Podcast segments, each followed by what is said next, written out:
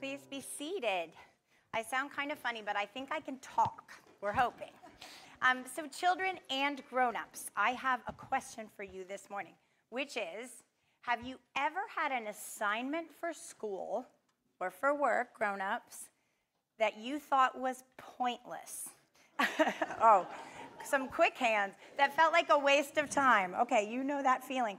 I'm asking because in the story that we heard about Jesus this morning, the servant, servants at the wedding were told to do a job that must have seemed pointless.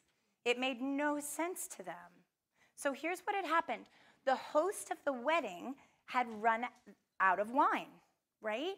And Jesus' mother told Jesus that the family that was throwing the party had an embarrassing problem and they needed help. And then she told the wedding servants, do whatever Jesus tells you.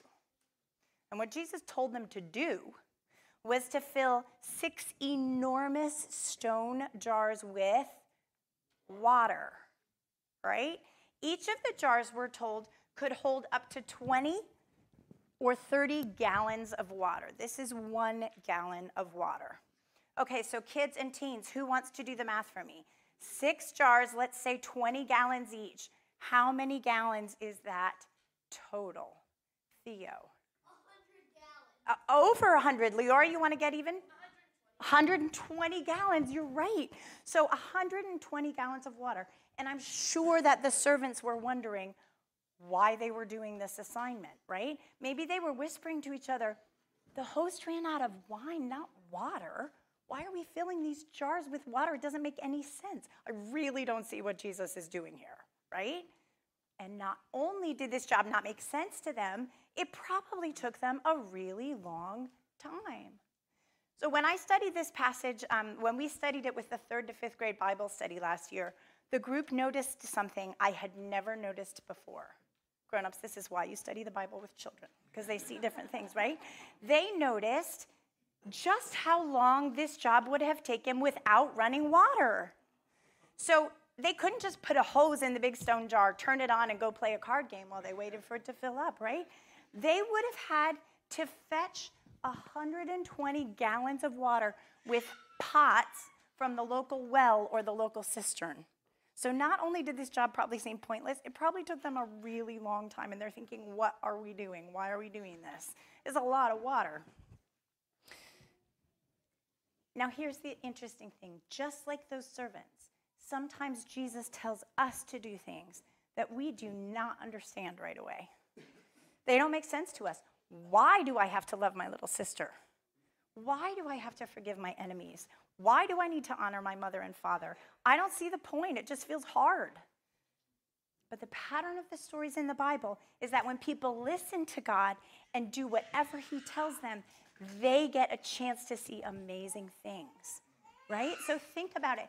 At this wedding that Jesus went to, who got to see the miracle? Listen again. The Bible says the master of the banquet tasted the water that had been turned into wine.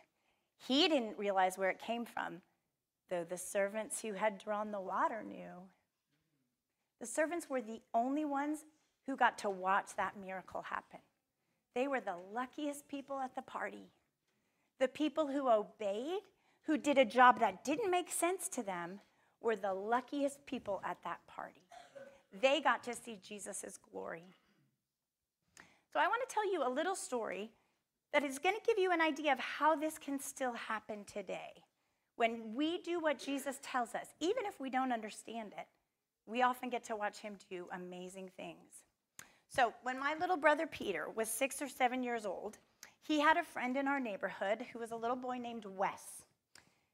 And uh, we're going to cue our first picture. We've got a few pictures to show you this story. Okay. So, this is a picture of Wes and Peter in a group hug with some of their other friends. But the two faces you see are Wes and Peter.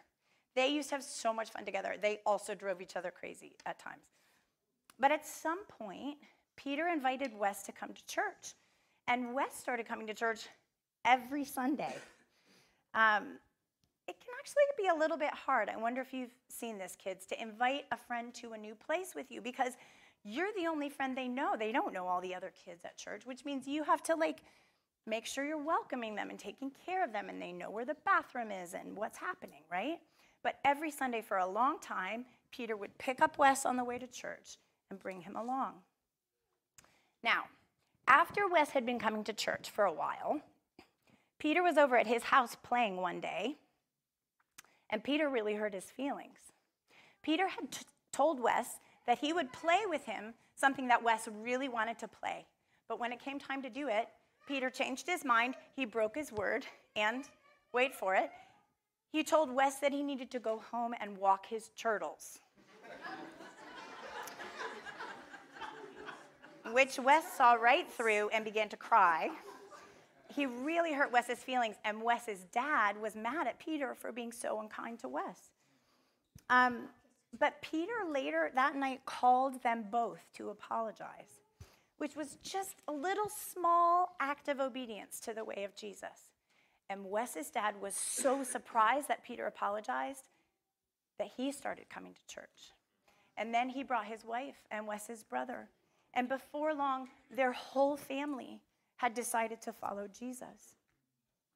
And Wes and Peter followed Jesus throughout college. Here's our next fun picture.